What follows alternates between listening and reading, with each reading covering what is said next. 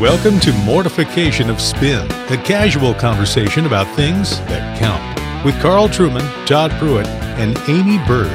Mortification of Spin is a weekly podcast from the Alliance of Confessing Evangelicals. Let's join this week's conversation.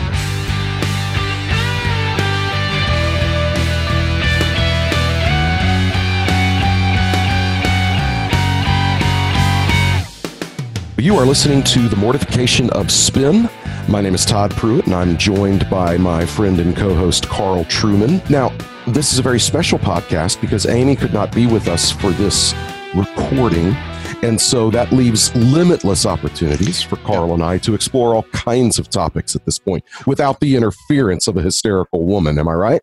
Yes, well, we should be honest, of course. We've actually told her we're recording this time tomorrow in order to trick her, and we're getting it in quickly before she turns up. So. Nice. Yeah, yeah. Well, that's yeah. good. So just kind of let everybody know where we are. No, but Aimee, wherever you are, we miss you. I'm sure you're doing something that's very important.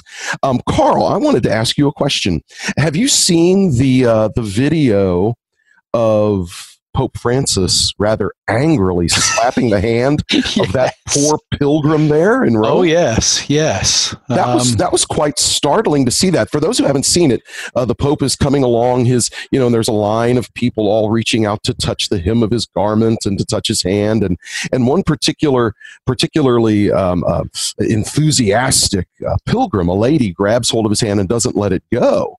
Yeah. And and Pope Francis at that point turns into uh, a scowling, uh, very angry man, slaps her hand several times angrily and and yanks his arm away and, and the look on his face is like everybody's you know crankiest uncle at that point um, uh, what, what, what, what do you make of that moment? Well, on one level, I can sort of understand why yep. being grabbed hold of by random people would be quite yes. annoying. It's hardly exceptional for that to happen to the Pope, right. uh, and and unusual for this Pope to react in that kind mm-hmm. of way. So, I certainly don't think it's uh, it, it, marks him off as one of history's great criminals in the way that some have tried to present it on that right. very nuanced medium of Twitter, right. of course.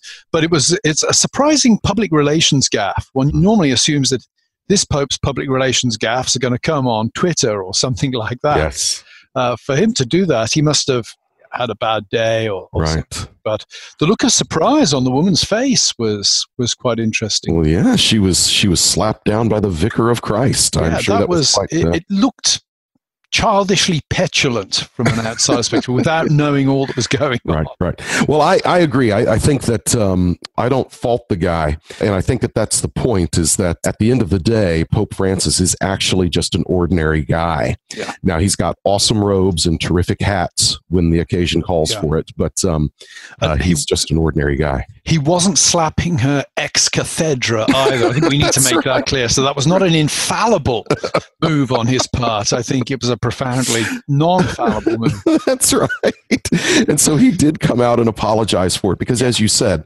that was not um, ex cathedra abuse. No, um, it no. was just ordinary off the chair abuse. So, and it gives that lady something to tell her grandchildren. I mean, how cool is that? Because I was slapped by the Pope. That's right. you know, I'd love was, to be slapped by the Pope. Exactly. I never get close enough to him to be assaulted. Uh, right. And I and I was slapped by the Pope that was supposed to be the really loving one. You know, yeah. that's the what do you have to do you know to make yeah. the loving pope mad at you? Anyway okay well i just i i i, I thought that uh, that that could be uh, an interesting question i need to ask you. Of course in evangelicalism um, we don't have popes. We don't have leaders.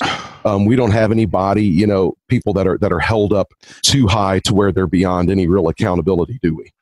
Yeah well of course that's one of the things that you know philip schaff the great 19th yes. century presbyterian theologian says. He says the real problem and the real scandal in the Christian world is not the Pope in Rome, as it is the myriad of little popes that Protestantism has created for itself. Yeah, yeah. And, and the big that- difference, of course, between our popes and the Pope at Rome is the Pope at Rome is corralled and controlled by rules and regulations and, yeah. and formal channels of authority yeah. popes in Protestantism can pretty much do their own thing.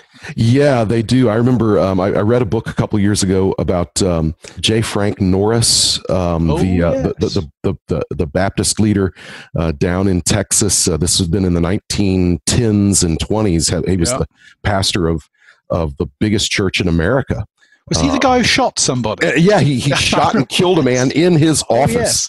Oh. And so, uh, yeah, uh, so, but, but that particular kind of Baptist polity, I, I believe, allowed for that. So, well, I, I was thinking uh, about this whole issue of evangelical popes because now, uh, as we record this, it's just the day after New Year's Day. And so it's 2020, although technically not the start of a new decade. Nevertheless, 2020 uh, is, is going to be a monumental year and the reason I know this is going to be a monumental year, because according to James MacDonald's website, James MacDonald, who was recently fired from Harvest Bible Chapel and uh, declared unfit for ministry by the elders there, James MacDonald has publicly announced that uh, he will be uh, preaching again starting this year, and that he and his wife are, are feverishly working on getting all of uh, all of his past sermon audio over the years up and available on their new website so that people can continue to benefit from his ministry.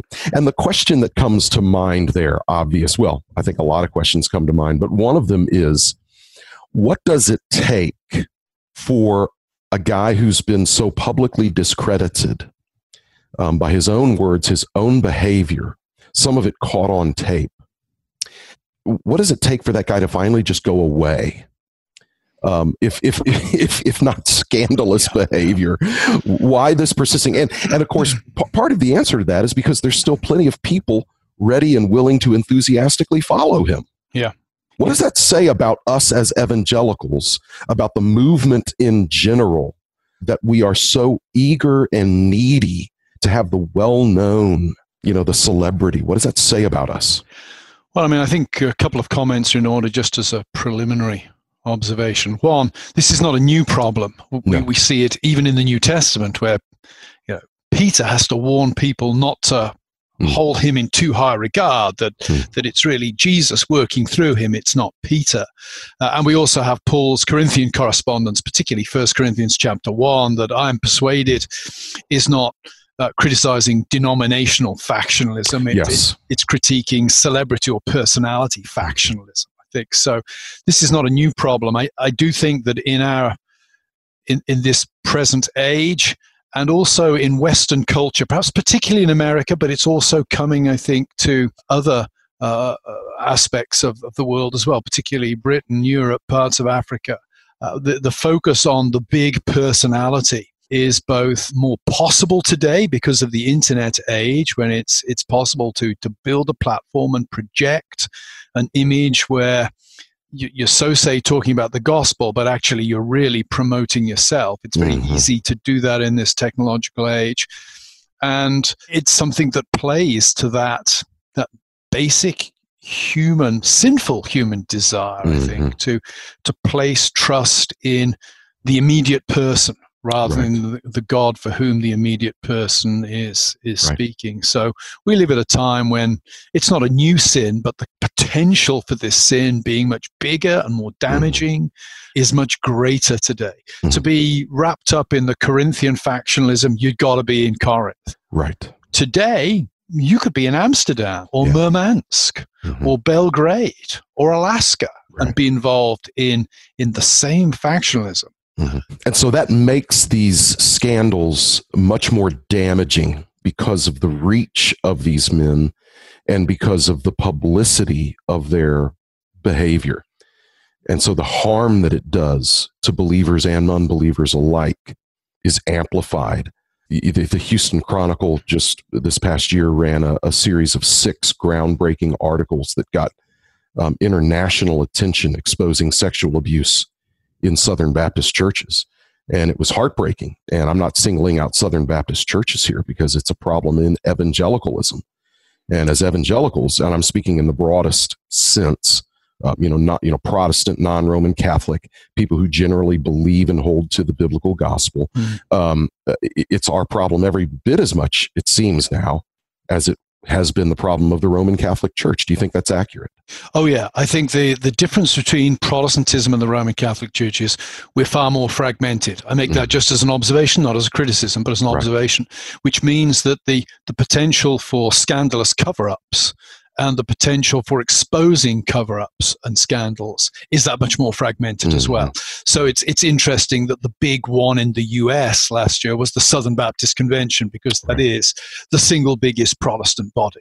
Right you, you, know the the bible church at the corner of your street may well have an abusive pastor mm-hmm. but it's unlikely to make the front page of the boston globe or the houston chronicle etc etc unless it's a, a, really big and egregious uh, mm-hmm. kind of abuse that's gone on there.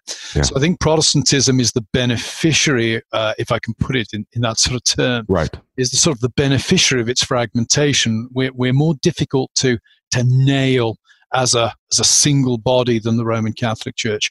But now that the Roman Catholic Church, I won't say the scandal is, is winding down, but it's it's hard to see that the scandal can be any more publicized uh, and prosecuted right. than it already is being. I think the tension will shift to Protestantism, right. and it will start with the big boys. It will start with the large seminaries. It will start with the large denominations, and it will slowly but surely work its way through everybody. Mm-hmm. Yeah. And there is no denomination, I suspect, on the face of this earth that is not touched by this in some way and is not at some level vulnerable to the kind of credible accusations that have been made against the. Southern Baptist Convention and the Roman Catholic Church. Right. And now we're seeing this with some very scandalous news coming out of the UK oh, among, yeah. among uh, conservative evangelical wing yeah. of the Church of England. And, and to put that in perspective, for our American listeners. The, the evangelical wing of the Church of England has been extraordinarily influential over the years in worldwide Christianity. I mean, if you go back, for instance, to the 1970s and 80s, where evangelicalism uh, became the dominant movement in the United States, a, a big portion of the of the theological heartbeat of that movement were conservative Church of England evangelicals. You know, you look at the publishing house of InterVarsity Press in the 1970s and 80s. You know, there's a lot of there's a lot of, of, of men who are well-known American evangelical leaders who who were converted under the ministries of these men or, or began reading their books as teenagers or college students back in the 70s and 80s. The the influence of conservative Church of England evangelicals on American evangelicalism, I think would be hard to overestimate. I, I just say that to put that in a little bit of historical context as to some of the, the stuff that's just now happening over there um, shed a little bit of light on that. Yeah, well, it's it's really the scandal that's surrounding this uh, man called Jonathan Fletcher, who you know was like an Anglican evangelical pope. Uh, mm-hmm. One needs because it's it's it's England rather than America. Or there's certain peculiarities that, that that feed into this, and one of them is it's Anglican evangelicalism has also been dominated by the alumni of what these Iwerne Minster camps or Bash camps that were camps for schoolboys from the most elite private schools in the country. They were groomed for leadership mm-hmm. in the Anglican Church. So, what you have in Anglican evangelicalism is a a body even within the body that really controls things. And the the Bash campers uh, are you know powerful forces at St Helen's Bishopsgate, the big evangelical mm. Anglican church in in the centre of London, the Proclamation Trust, and uh, the Evangelical Ministry Assembly and uh, the Cornhill training scheme. Mm. There are a lot of what one might describe as the central and most influential British evangelical organizations are run by a small elite of what we call public school boys. That uh, and public school, of course, means very private. right. Elite public school boys. They're self-referential, self-regulating, and accountable to nobody. And it's uh, I've been watching this story develop over several years because a man called John Smyth, who was a barrister, uh, an elite lawyer in the UK, uh, fled the country because of allegations of uh, beating of young boys, hmm. peculiarly sort of English vice, this yeah. this caning of young boys. Private Eye, one of the magazines I sub- I've subscribed to since I was a teenager, which is a combination of satire and investigative journalism, was onto the Smyth case for some years. Smyth eventually fled the country and died before he could be prosecuted.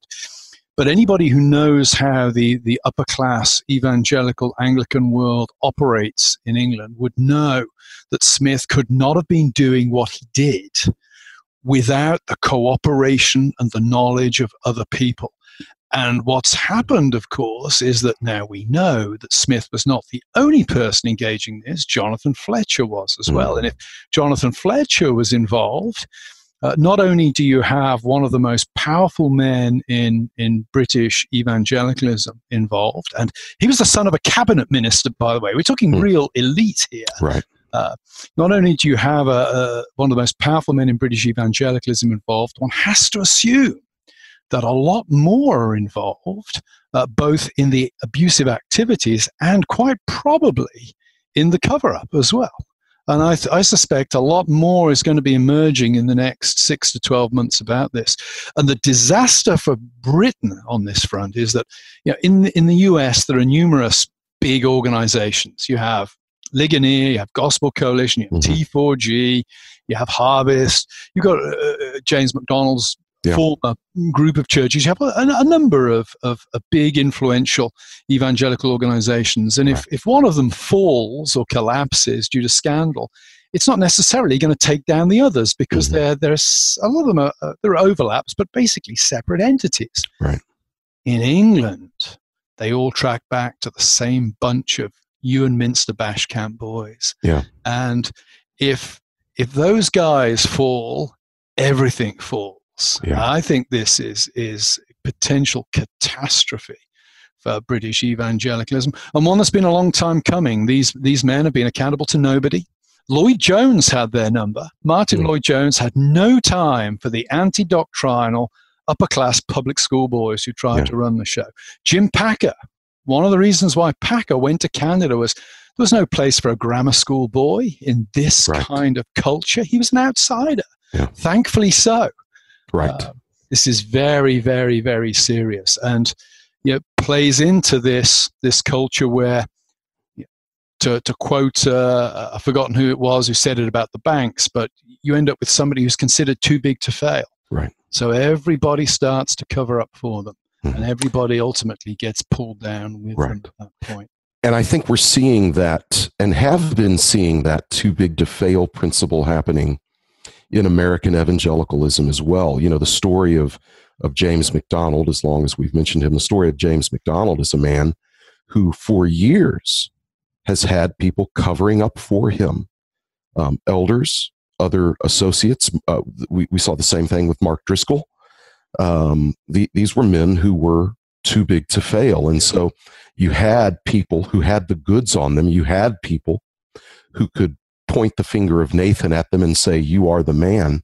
Um, and and perhaps the few that would try to do that would be put away because they don't matter as much as the big man. This is the man with the ministry. This is the man who's writing the books and who is who is attracting all these people to this church.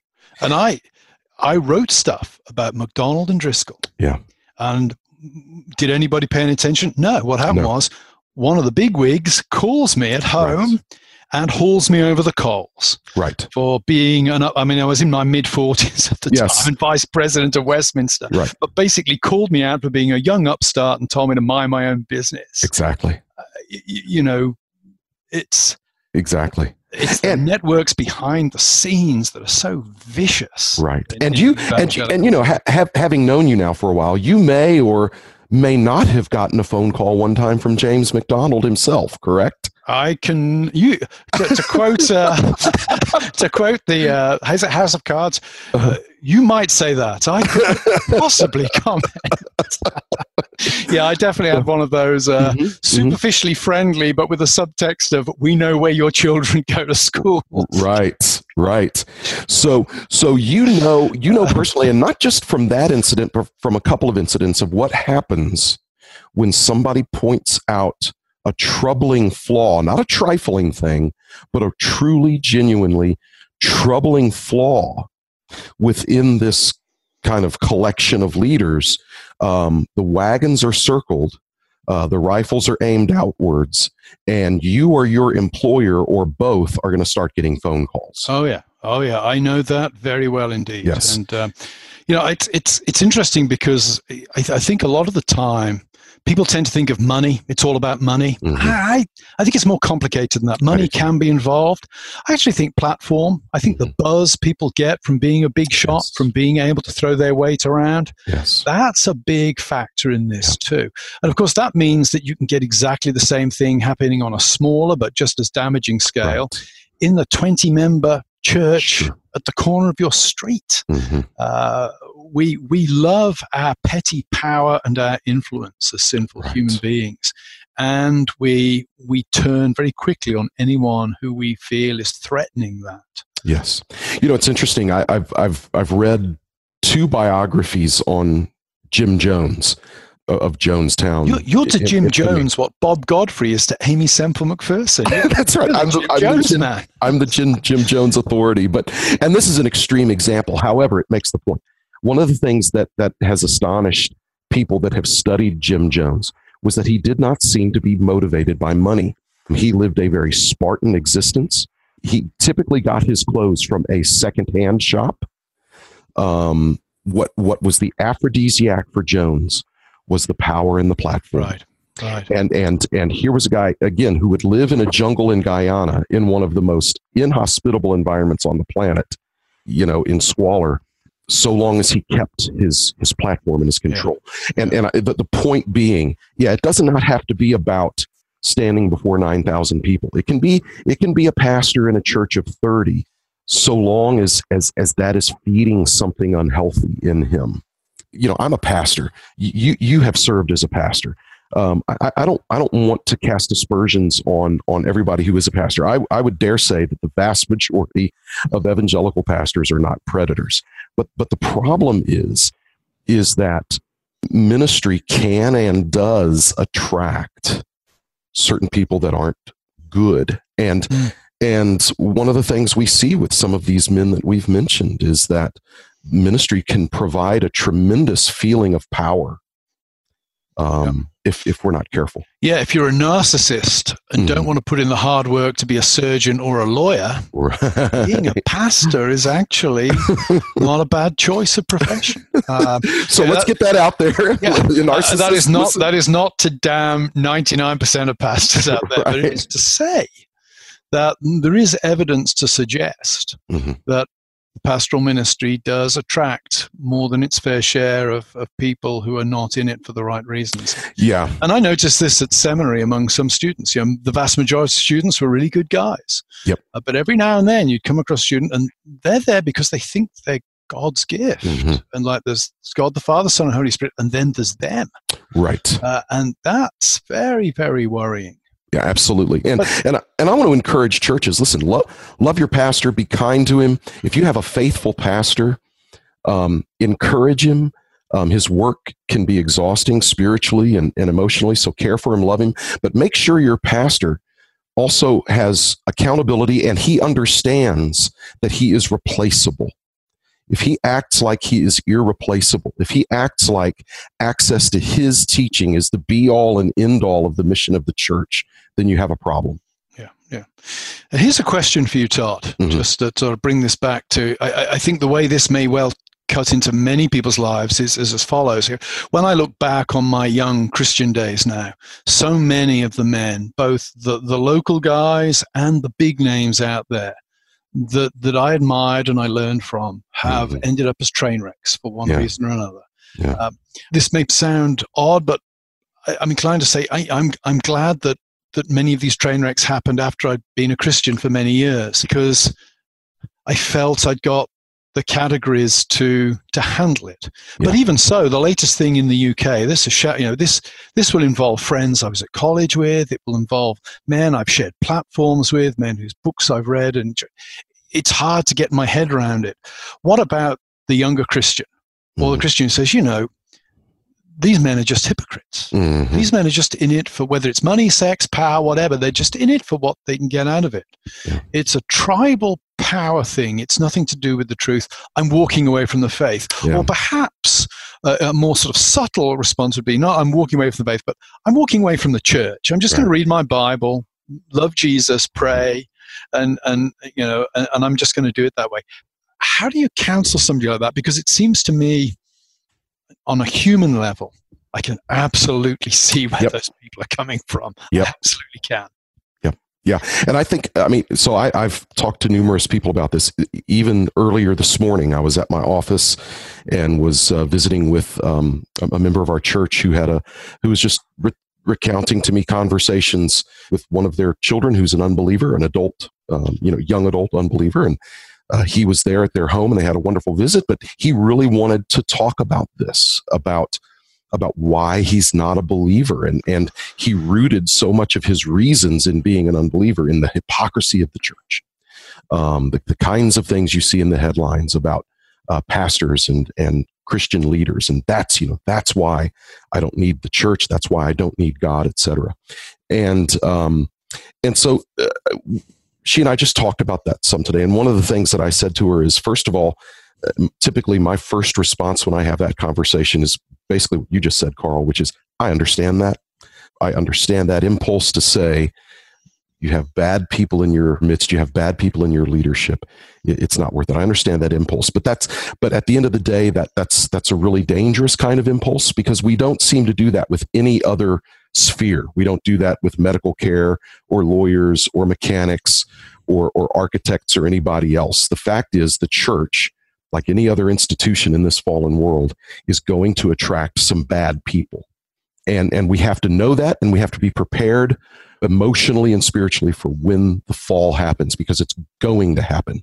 It can't help from happening. And so, on the one hand, I, I, I would encourage people to say, talk to that person about uh, the reality of sin, the universality of sin, and how it affects people, even uh, with, with, with within the church. I would also say that there's no better place for hypocrites than the church. Now, if a hypocrite is going to refuse to repent of their hypocrisy, then then the church has discipline. But um, the fact is, on a, on a smaller level, none of us fully live up to the profession of our lips. And uh, and while there are capital H hypocrites and small h hypocrites, if that makes sense, um, the fact is, um, all of us at least have times when when we don't live up to our confession. But I but I would also say that that the failures of its human members does not render the church any less uh, relevant than she has always been. God, in His wisdom, has appointed His church to be His glory in the world, to be uh, his people, his body, and the means by which he brings salvation to sinners uh, through the ordinary means of grace is the means that he's given his church to sanctify his people. The Great Commission is something he's given to his church to take the gospel to the ends of the earth. And we just have to know along the way that the church is a soft target for bad people. We believe in grace. We believe in forgiveness. We preach a message where we say, come. If you're, if you're on the outside, come. If you're marginalized, come. If you're a sinner, come. And among the people who are going to come are people whose, whose lives are deeply, deeply disordered. And that's going to cause a mess sometimes. Well, thanks for that, Todd. That was a very fulsome answer. And I think points us, of course, back to perhaps a concluding comment the importance of the church particularly i think the importance of the local church the, yes. the higher up in the church you go the more denominational you think in any denomination probably the more disillusioned you're going to become yes but you know my appeal to all of our listeners would be focus on your local church. Be a loyal hard-working member of your local church. Encourage your pastor. Be involved in the life of your local church. Uh, and that's why this week's giveaway is going to be Michael Horton's wonderful little book, Ordinary which I think helps refocus our minds upon the, the ordinary ways of Christian discipleship, the ordinary nature of the Christian life connected to the local church. And please visit our website, mortificationofspin.org, because you'll have a chance there to enter to win a copy of Michael Horton's book. And if you've enjoyed this podcast without Aimee, uh, feel free to make a donation. If we see a huge spike in donations this week, then we will know what hard and difficult personnel decisions we can make early in the new year. In the meantime, uh, let's play out to, I think, a most appropriate song given Aimee's absence.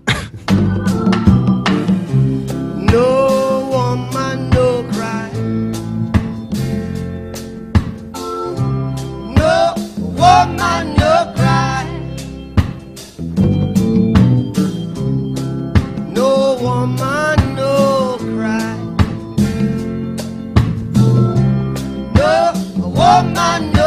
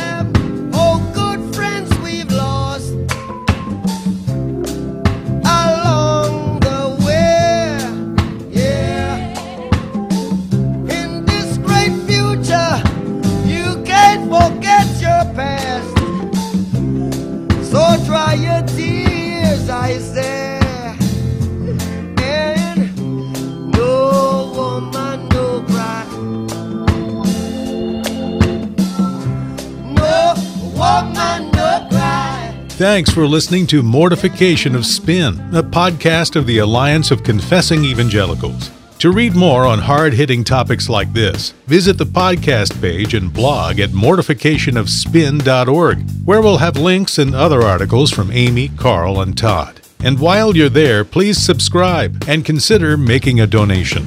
We'll talk to you next time on Mortification of Spin.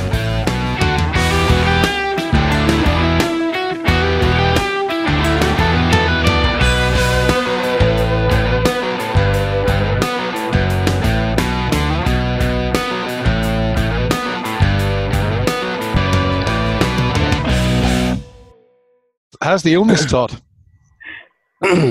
I well, today's better because I'm not having a coughing fit every Okay. thir- 30 seconds. But, Katrina uh, was so merciless when you texted me and said, I got flu. And she said, He texted you that. And I said, Yeah. He said, If he can still text, it's man flu. It isn't. now, what do you say if we form a new club and call it the He-Man Woman Haters Club?